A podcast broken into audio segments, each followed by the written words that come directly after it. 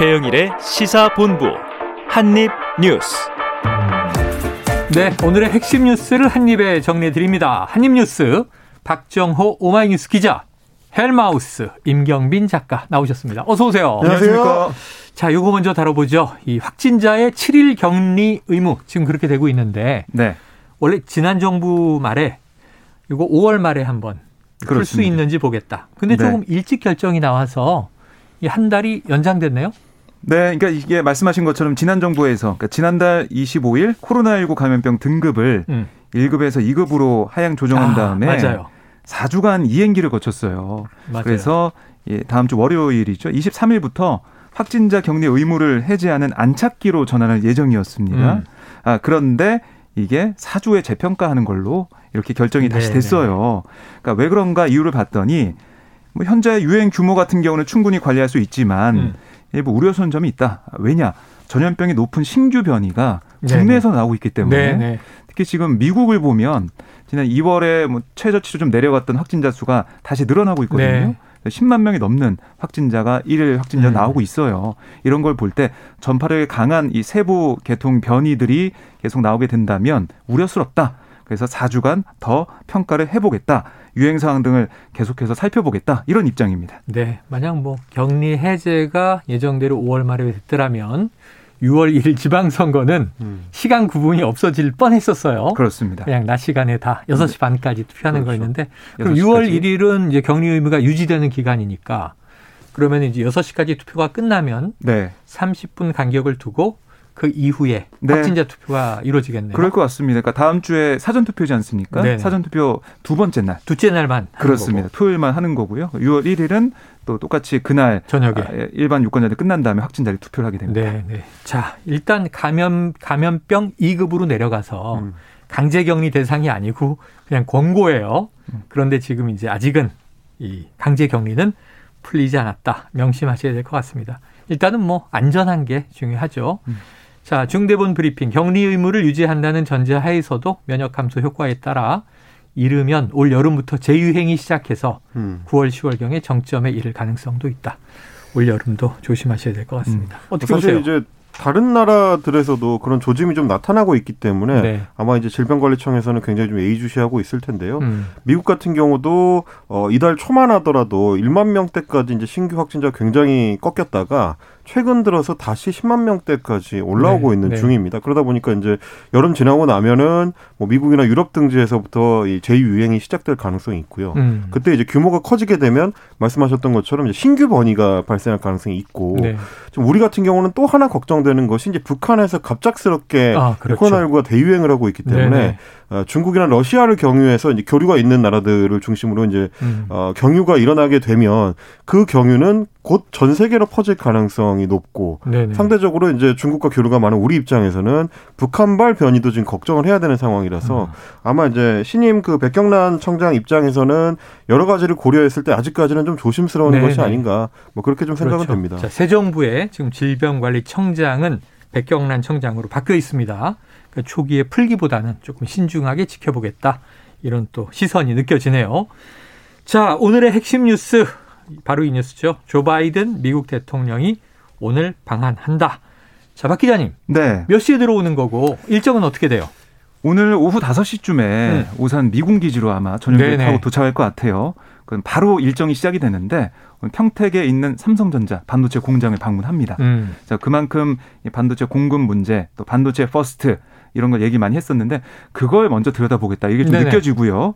아, 그리고 이제 내일 사실 핵심 일정이 있어요. 내일 오후에 아, 윤석열 대통령과 예. 첫 한미 정상회담 하게 되죠. 그다음에 그 저녁에는 만찬이 진행되는데 국립중앙박물관에서 네네. 만찬을 진행하고 그다음에 다음 날에는 또 이 오산 기지를 방문해 가지고 거의 장병들을 또 만나게 음. 되는 상황이 있고 오후에 일본으로 출국을 하게 됩니다. 네. 그래서 2박 3일 일정 어떻게 보면 좀 아, 촘촘하게 짜여져 있는 그 일정으로 진행될 것으로 예상이 됩니다. 예, 2박 3일. 자, 또 만찬 행사에는 뭐 재계 인사들, 음. 우리나라 이 10대 대기업을 비롯해서 국내는 50여 명, 네. 미국 쪽은 30여 명. 이렇게 또 이제 큰 행사가 있을 것 그렇습니다. 같고 오늘 뭐 나온 이야기를 보니까 처음에는 정상회담이 소인수 회담으로 했다가 확대 회의로 길어지는데 그 사이에 두 대통령이 두 정상이 독대할 가능성도 음. 있다. 이런 얘기도 나오네요. 지금 이제 중앙일보에서 이제 단독 보도를 네. 한 내용인데요. 뭐 중간에 이렇게 단 둘이 남고 통역만 남기는 음. 상태에서 어, 두 대통령이 단독 정상회담을 할 가능성이 있다라는 네. 얘기가 나오긴 했는데 뭐 사실 이거는 이제 회담을 진행하다가 이제 이루어질 전격적으로 이루어질 가능성이 높은 거라서 어. 확정적으로 이런 식의 일정을 이제 고정해 놓고 가는 건 아닌 걸로 보입니다. 네네. 그리고 이제 뭐 대통령실 관계자도 하는 얘기는 회담의 내용이 중요한 거기 때문에 어. 그 형식 자체가 뭐 핵심적인 요소는 아니다라고 어, 부연 설명을 하긴 했습니다만 네네네. 아마 이제 대통령실에서 이제 이야기하는 그 방향성을 봤을 때는 음. 그만큼 이제 두 정상이 굉장히 좀 긴밀하게 음. 소통하고 교류하고 있다는 걸 강조하려고 하는 걸로 보입니다. 네네. 다만 우리 외교가의 이제 인사들한테 좀 얘기를 들어봤을 때는 오히려 걱정이 되는 것이 만약 단독 회담이 이루어질 경우에는 바이든 대통령은 미국 상원에서 이제 외교위원장을 오래 여기만 어. 굉장한 베테랑이고요. 노련한 음, 정치인이고. 엄청나게 노련한 정치인이죠. 네네. 부통령도 이제 8년이나 했었기 때문에 네. 그때도 이제 정상회담에 있어서는 거의 뭐 아, 외교 문제에 있어서는 초전문가다 이렇게 볼 음. 수 있는데 윤석열 대통령은 지금 이제 임기 시작하고 나서 정식으로 정상회담을 그것도 한미 간에 처음으로 하는 거기 때문에 음. 어, 자칫하면 말릴 가능성이 있기 때문에 좀 조심할 필요는 있다라는 네, 20 얘기도 있습니다. 26년 검사의 촉이 있는데요. 뭐 이제 검사의 촉과 또 이제 외교 문제는 또 다를 수가 있기? 때문에 네. 네. 자 그러면은 한번 이제 사실 두 명이 독대를 하거나 참모들이 옆에 이제 있거나 참모들이 뭐 대통령의 말을 말리고 그러진 않잖아요. 네. 그렇죠. 네. 자두 사람이 독대한다. 무슨 얘기가 고합니까? 아니 뭐 근데 이제 사실 나올 수 있는 내용들은 거의 대부분 나온 것 같아요. 네. 지금 어 이를테면 일정만 보더라도 지금 미국이 어떤 그림을 그리고 있는지를 아실 수가 있을 텐데 오자마자 첫날에 평택에 있는 삼성 반도체 공장을 들르고 음. 그리고 이제 주요 일정들이 보면 어, 미군 기지를 가거나 네. 정상회담을 제외하면 말이죠. 어, 그런 어떤 경제 일정 내지는 안보 일정들로 이제 맞춰져 네. 있습니다. 그렇다는 얘기는 어, 주로 이제 중국이나 혹은 북한에 대해서 굉장히 좀 강경한 메시지를 전달할 예, 것이다라는 예. 걸 짐작할 수가 있고요. 어, 또 하나 이제 빠진 일정을 좀 생각해 보실 필요가 있습니다. 음. 원래 이제 문재인 대통령하고의 네. 어, 면담 가능성도 얘기가 됐었는데 불발 이렇게 보도가 되더군요. 그렇습니다. 불발이 됐고. 그러니까 만나자고 연락이 왔던 건 맞는데 음. 일정이 안 맞아서 이번에는 못 본다. 네, 뭐 그렇게 이제 문재인 대통령 측에서는 이제 얘기를 한 것 같습니다. 대사관을 통해서 연락이 왔다. 뭐 그럴 가능성이 높을 것 같아요. 문재인 대통령 측에서 굳이 뭐 먼저 연락을 하거나 그랬을 것 같지는 않기 때문에 음. 어찌됐든지 간에 문재인 대통령은 한반도 평화의 상징이고 어, 문재인 대통령과 만난다는 것은 이제 한반도 문제에 어느 정도 무게를 중심을 음. 실으면서 북한과 뭔가를 풀어보려는 메시지가 될 수 있을 텐데 그걸 철회했다는 것 그리고 이제 DMZ도 이번에 어, 방문하는 미국 대통령 중에서는 이례적으로 이 DMZ 방문을 하지 않기로 한 것도 결국 한반도 문제에서 평화 메시지보다는 좀더 어, 이제 압박하는 쪽에 북한을 압박하는 쪽에 무게 중심을 싣지 않겠느냐 뭐 이렇게 전망을 해볼 수 있을 것 같습니다. 음, 야, 예. 공식적인 회담이니까 보통 이제 호칭은 미스터 프레지던트잖아요. 네. 두분 다. 독대할 때는 좀 이렇게 이름 부르나요? 친하게?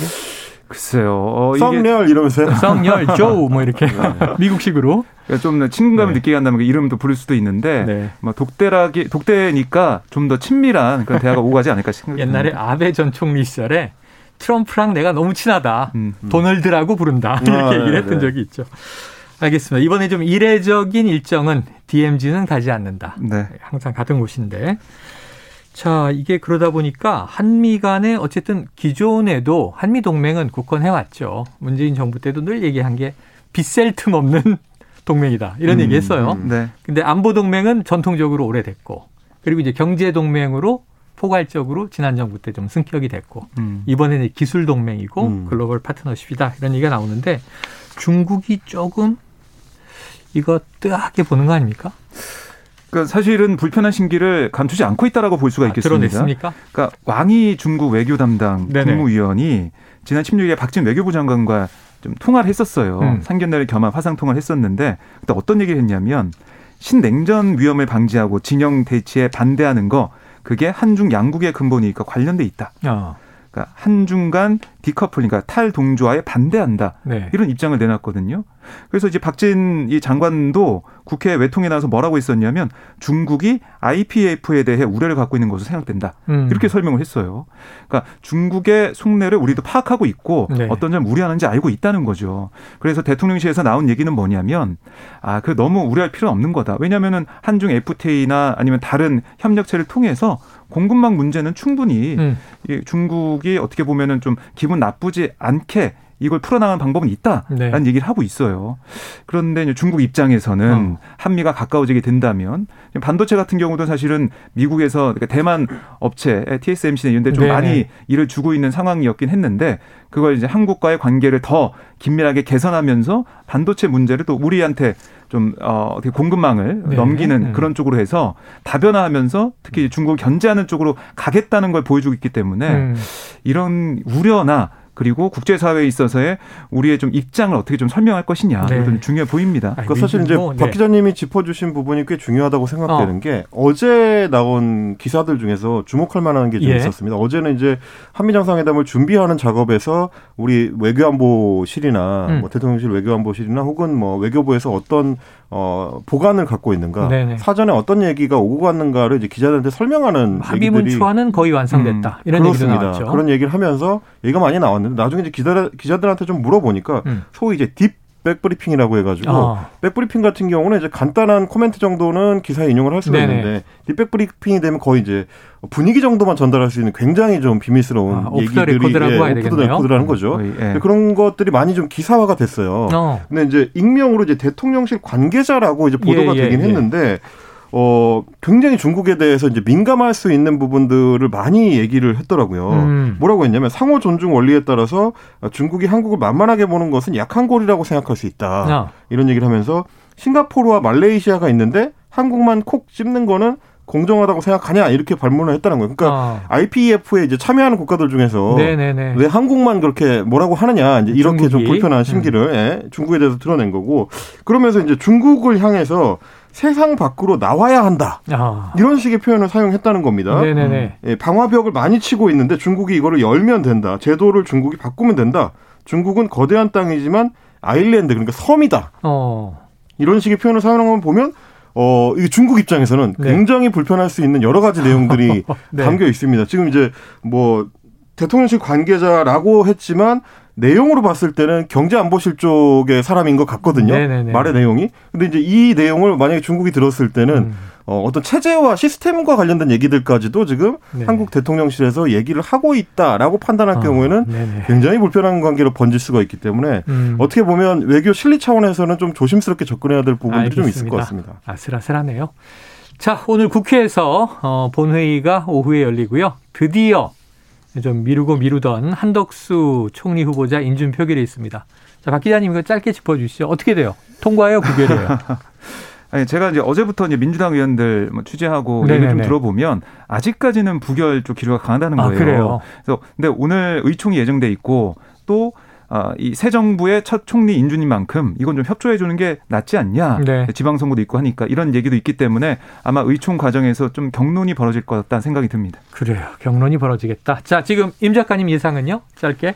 어, 사실 짐작이 잘 안 되는데 네. 원래 이제 민주당 내에서는 한덕수 총리 후보자에 대해서 총리 후보자 자체도 음. 어, 부적격 인사다라는 이제 기류가 강했었는데. 어. 한동훈 법무부 장관을 이제 강행 임명을 하면서 더 이제 부정적인 기류가 네. 확산이 많이 됐습니다. 근데 이제 문제는 주말 기점으로 해가지고 월요일부터 어 이제 뭐 송영길 서울시장 후보라든지 네. 이재명 개항을 이제 후보라든지 이런 이 주요 언론 저 정치인들이 음. 지방선거 분위기에 영향을 미칠 수 있기 때문에 좀 조심스럽게 한덕수 총리 후보자를 인준해 주는 게 좋지 않겠느냐. 음. 얘기가 나오면서 당 내의 의원들도 다소 좀 혼란스러워한다는 얘기는 지금 들립니다. 네. 물론 여전히 어, 부정적인 기류가 강하지만 그럼에도 불구하고 의원총회에서 오는 이제 어떻게 되느냐에 따라서 음. 방향이 좀 바뀔 수도 있다. 네. 뭐 그런 분위기는 좀 읽히긴 하더라고요. 자, 그러니까 아직은 딱 명확히 모르겠네요. 음. 네. 부결인지. 제가 그래서 직접 어저께 이제 몇몇 의원들하고 통화를 하면서 물어봤거든요. 네네. 음. 근데 이제 지역구 의원들 같은 경우는 본인도 지금 선거운동 때문에 내려와 있어서 모르겠다고 음. 이제 회피를 하거나 혹은 양쪽 다 이제 일리가 있는 것 같다고 하거나 이러는 네네네. 바람에 어느 쪽인지를 딱 읽기가 좀 쉽지 않은 그런 상황입니다. 아, 그래요. 또 실제로는 지금 뭐가 좋을까 고민하면서 음, 의총에서 이제 좀 강경론과 네. 또 이제 어찌 보면은 주화론에 네, 이 얘기를 듣고 결정하는 의원들도 또 꽤 있겠다는 생각도 들어요. 그런데 주목할 만한 건 우상호 의원이 국회의장 도전하지 않았습니까? 네. 그런데 또 이제 좀 색다른 안을 냈어요. 정호영 이 후보자 음. 거기에 대해서 이제 이 대통령실이 먼저 인사 결단을 하라 그걸 아하. 보고 표결을 했어야 한다 이런 얘기를 했어요. 네. 근데 그럴 가능성은 지금 없는 상황이니까요. 네. 사실은 좀 희박한 그렇죠. 상황이기 때문에 오늘 의총이 어쨌든 중요해 보입니다. 뒤늦은 의견도 있다. 알겠습니다. 자, 지금 12시 38분이 됐습니다. 지금 점심시간 교통정보센터의 교통 상황을 좀 알아보고 올게요. 정현정 리포터 나와주세요. 네, 오늘도 평년보다 더운 날씨가 계속되고 있습니다. 서울의 최고 기온은 26도고요. 강릉은 28도입니다. 며칠 전에 갑작스러운 비로 인해 우산 없어서 당황하신 분들 계셨을 텐데요. 오늘도 가방에 작은 우산 챙기시는 게 좋겠습니다. 현재 도로는 경부고속도로 서울 방향인데요. 오산 부근 4, 5차로에서는 장애물이 떨어져 있습니다. 수원 부근에서와 달래내 부근에서 반포까지 정체 이어져 있고요. 반대 부산 쪽으로는 한남에서 서초까지 정체입니다. 서울요금소 부근 6차로에서 는 사고가 나서 처리하고 있습니다. 신갈분기점에서 수원까지 밀리고요. 남사 부근 5차로에서는 작업을 하고 있습니다. 옥산 휴게소 부근에서는 승용차 고장난 차가 서 있고요. 더 가서 2차로에서는 장애물도 떨어져 있습니다. 서울 양양고속도로 양양 쪽으로 화도 부근 3차로에서는 화물차 관련 사고가 나서 처리하고 있습니다. 여파로 남양주 요금소에서 화도나들목까지 3km 구간 속도 줄여서 지납니다. KBS 교통정보센터였습니다.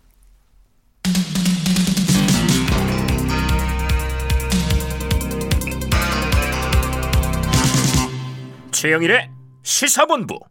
네. 자, 이번 이슈는 굉장히 좀 안타까운 그런 이슈입니다. 오늘이 일주기.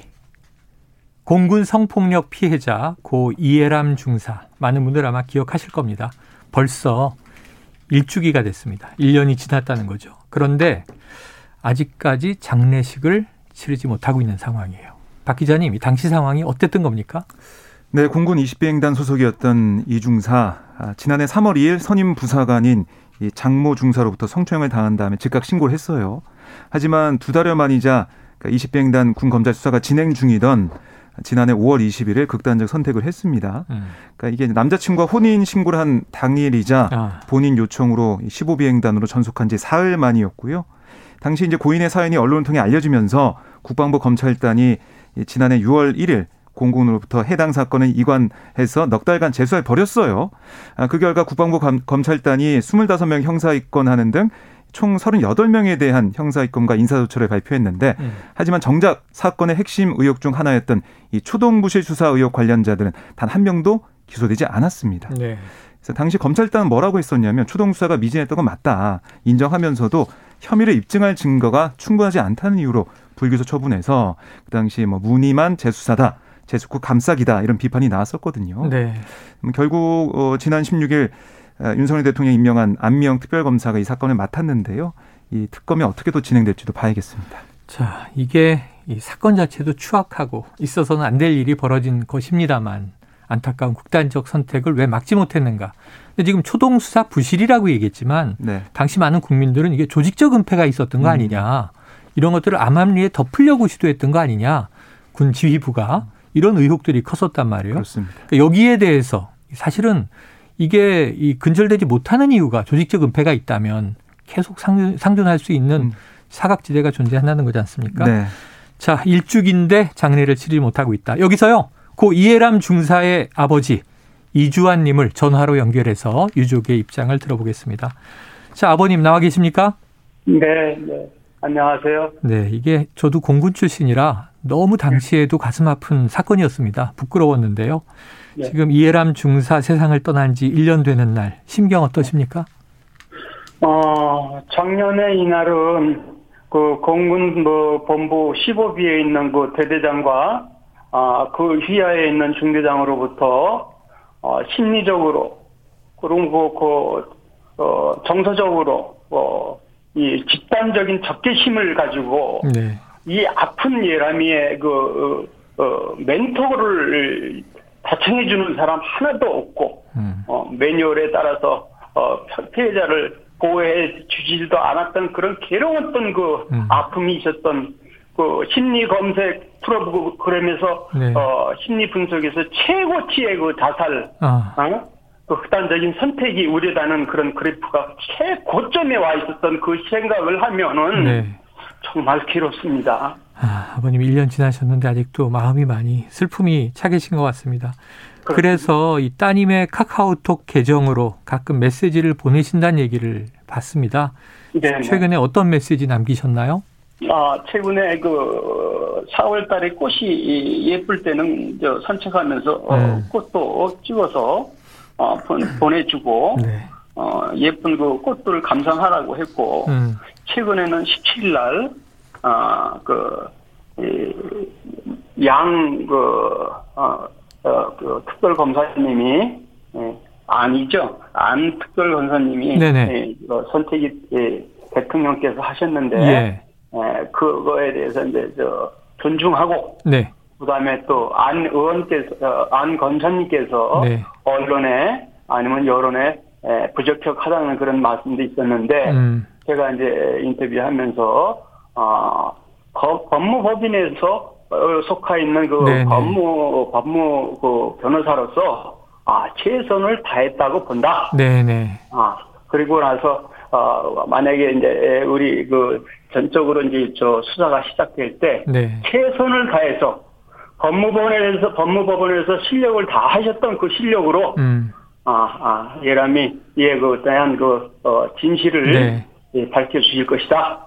라고 이제 얘기를 했었죠. 예람이한테. 알겠습니다. 자, 그러니까 이제 안미영 변호사가 특검이 됐습니다. 대통령이 임명했는데 네. 과거 성범죄 가해자 변호한 전력 때문에 논란이 있었지만 네, 그건 네. 법무법인 소속되니까 잘 네, 신뢰를 하신. 입장이다. 네, 네, 네. 알겠습니다. 최고, 어, 최고로 네. 이렇게 열심히 하셨던 그런 그 시간이고, 뭐, 변호, 저, 검사를 그만두시고 네. 몇년 안 되신 그런 상황에서, 아, 최대한도로 이렇게 능력을 발휘하시던 그런 알겠습니다. 때고, 아, 예, 그랬기 때문에 예, 그 실력이 예, 예, 그대로 발휘 잘 해주시면 예. 좋은 결과가 나올 거라고 어, 얘기를 해줬습니다. 자, 아버님 인터뷰에서 군 검찰과 반대로만 수사해달라 이렇게 말씀하셨어요. 그렇습니다. 어떤 진실만은 꼭 밝혔으면 좋겠는지 마지막으로 어, 한 말씀 주시죠. 초동 수사에 대한 그런 부실에 세 가지 쟁점이 있어요. 네. 근데 이 그 초동 수사 세 가지 쟁점을 모두 군그 어, 공군 그의 그, 그 초동 수실 부사를 네. 수사 부사를 어 그 국방부에서 세 개 다 무조건 다 특가법이었었고 음. 보복 협박 어, 그다음에 보복이었었고 음. 이런 그런 상황들 그리고 그 저 가해자가 아, 어, 진술 조사도 받지 않은 상황에서 불구속 수사한다는 그런 그 전대미문한 그런 그 네. 어, 수사법에 대한 그 세 가지 그 어, 부실 초동 수사에 대해서 예. 어, 수사를 정확하게 해주면 음. 그 위로 위로 위로 올라가다 보면 과연 누구에서 어떤 조직에서 그리고 이렇게 이 법무실로 향하게 되는데 음. 그 법무실장이라는 자가 어떻게 음. 에, 규정도 어기고 어, 5년 동안 네. 여기서 만행을 저지를 수 있느냐 아. 아, 라는 거에 대해서 의심을 가지고 하시면 모든 게다 아, 다 밝혀지리라 생각하고 말씀드렸다시피 원리 원칙에 의해서 수사한 것이 아니기 때문에 음. 에, 바로 거꾸로 수사를 했기 때문에 네. 에, 특검께서는 거꾸로 수사를 해주시면 음. 그게 바로 원리 원칙이다라고 생각해서 그걸 요구했습니다. 알겠습니다. 아버님 많은 청취자들이 지금 위로의 문자 보내주고 계신데요. 자, 네네. 청취자 4156님, 저도 자식 키우는 입장에서 아버님의 심정 100번 공감합니다. 약자의 눈물을 누가 알겠습니까? 위로의 말씀을 드리- 드립니다. 많은. 분들이 함께하고 계시니까요. 아버님 끝까지 힘내시고 정말 모든 진실이 밝혀져서 네. 벌을 받아야 할 자들이 죄값을 치르기를 함께 하겠습니다. 아버님 네, 오늘 말씀에 예. 많은 국민들께서 네. 협력해 주시고 협조해 주셔서 이런 결과가 나타났고 네. 제대로 수사를 하기를 바라고 있습니다. 예, 계속 관심 갖겠습니다. 오늘 말씀 네, 고맙습니다. 네, 감사합니다. 예, 지금까지 고 이해람 중사의 아버지 이주환님과 말씀 나눴습니다. 자, 다음 이슈로 넘어가 보겠습니다. 이제 지방선거, 지방선거가 오늘로 이제 D-10이에요. 이거 6월 1일 본투표 기준인 거고요. 다음 주말이면 이번 주말 말고 다음 주말이면 사전 투표예요. 자, 지금 어떻게 전개되고 있습니까? 네, 오늘도 여야 뭐 지도부 치열하게 선거 일정 소화하고 있는데요. 오늘 여당 같은 경우는 경기도에서 선대위를 주재했고요. 음. 또이 야당 민주당은 오늘 대전에서 음. 어, 또 힘을 이제 모으고 있는 상황입니다. 그러니까 이 초반 판세는 어떻게 보면은 이제 여론조사 결과로만 보게 된다면 여당 국민의힘 좀 유리한 게 아니냐 음. 이런 관측이 나오고 있고 그래서 이제 민주당을 비롯한 정의당에서는 좀 이게 언론 환경이나 여론 환경이 좋지 않기 때문에 네. 민심에 아, 이 자신들의 어떤 장점, 강점, 견제 목소리, 일꾼론 네. 이런 것들을 어떻게 효과적으로 전달할 것이냐 여기에 대해 고심하고 있는 모습입니다. 네. 자, 자세한 내용은요. 2부에 또 여론 여론 오락관 몇 대 몇이 있으니까 지방선거 판세를 또 데이터로 읽어보도록 하고요. 자, 몇몇 가지 지금 또 이제 여러 가지 논란들이 나오고 있습니다. 임 작가님, 네. 경기도 도지사 후보, 국민의당 김은혜 후보, 네. 이그 무슨 KT 채용 추천 논란은 어떤 거예요? 그 이제 김은혜 후보가 이명박 정부 동안에 이제 청와대 대변인을 지낸 후에 그랬죠? KT에 이제 전무를 지낸 적이 있는데요. 임원으로 갔어요. 그렇습니다. 이제 그때에 어, 채용 청탁을 한 것 아니냐라는 의혹입니다. 음. 이게 이제 어떻게 불거진 거냐면 사실 어, 김성태 전 의원의 이 아. 관련 판결문 있었죠, 내용에 있었죠. 딸 의혹. 네. 그 당시에 이제 이석채 그 당시 사장에 대한 이제 재판이 음. 연결이 돼 있는 건데 이석채 사장이나 혹은 이제 KT의 그 인사 관련 어, 자들에게 추천 형태로 이제 인사청탁 한 사람들의 이제 목록이 이제 쭉 나오는데 아, 그 중에 이제 김은혜 당시 전무가 있었다는 겁니다. 네네. 그래서 이제 판결문의 내용이나 혹은 이제 검찰 조사를 확인해 보니까 음. 어, 실제로 지금 이제 밝혀진 걸로는 KBS 보도에 따르면 김은혜 후보의 어, 남편 쪽의 음. 지인을 시댁 쪽이네요. 네, 시댁 쪽에 이제 지인을 어, 채용 관련해 가지고 이제 부탁을 한 적이 있다라는 건데 아, 원래 이제 김, 후, 김 후보 같은 경우는 뭐, 어, 이 부정 채용에 관여한 적이 없다라고 어제 밝혔었는데, 후보로서 이 그렇습니다. 의혹이 제기되자 네, 의혹이 되기되니까 이제 그거 부정 채용에 관여, 관여한 적이 없다라고 밝혔었는데, 음. KBS가 검찰의 이제 참고인 조사 조서를 확인을 해보니까, 어. 2019년 2월에 김 후보가 이제 참고인 조사를 받을 때, 어, 공채 과정에 A 씨를 추천한 사실이 있느냐라고 검사가 질문을 했더니 있다. 있다. 라고 예, 진술을 시인을 했다는, 했다는. 거죠. 음. 그렇습니다. 그래서 이제 시댁 쪽에서 챙겨봐달라는 이제 부탁을 받고 했는데 최종적으로는 예, 탈락을 했기 때문에 직접 채용을 위해서 이제 영향을 미친 건 아니다라고 이제 김은혜 후보 쪽에서는 음. 밝히고 있습니다만은 재판 과정에서 드러난 걸로는 원래 이 A 씨라는 그 친척이 어 서류 심사는 통과하고 면접에서 탈락을 했는데 네. 나중에 보니까 다시 이제 1차 면접을 통과하는 걸로 바꿔져 있더라. 어. 이게 이제 지금 김동연 후보 쪽에서 이제 문제를 삼고 음. 있는 것입니다. 야, 이게 또 선거가 목전에 다가오고 있는데 논란이 의혹이 터졌습니다. 음. 검찰 주소에 있다, 시인했다. 그럼 이거는 기록을 바꿀 수 없는 거고. 네. 근데 지금 선거 과정에서는 또 이제 좀 이게 곤혹스러운 상황이니까 그래서 이 아니다, 민주당 관여한 바 없다. 민주당에서는 이건 한동훈 네네. 법무장관이 수사하라고 지시해야 되는 거 아니냐. 청탁 관련해서 의혹. 관련해서 이런 얘기도 좀 하고 네, 있습니다. 한동훈 법무부 장관은 바쁩니다. 매우 바빠요. 검찰 인사도 엊그제 단행하고. 자, 이재명 지금 인천 계양을 민주당 후보는 욕설 논란이 이게 뭐예요? 네, 그저께 밤에 이 이재명 후보가 인천 계양의 이제 한 골목길에서 음. 아, 이 시민들을 만나서 인사를 하고 있었어요. 네네. 어, 그런데 이 골목길을 걷던 중에 지나가던 차량에 탑승한 한 시민이 어. 음, 욕설을 했습니다. 아. 그랬더니 이재명 후보가 아, 차량을 똑똑똑 예, 두둥인 다음에 네. 다가갔어요. 그래서 시민을 향해서 욕하는 거 범죄 행위다. 아. 다 체증돼 있으니까 조심하시라. 어. 이렇게 좀 불쾌감을 드러낸 그런 아, 모습이 경고를 했네요. 예, 이게 뭐 영상을 통해서 볼 수가 있는데요. 음. 어, 이, 이거 시민이 그래서 뭐 저분이 먼저 욕했다라고 반박하자 아, 이재명 후보는 뭐 그런 소리 하지 마시라 뭐 이렇게까지 어, 얘기를 했어요. 네네네.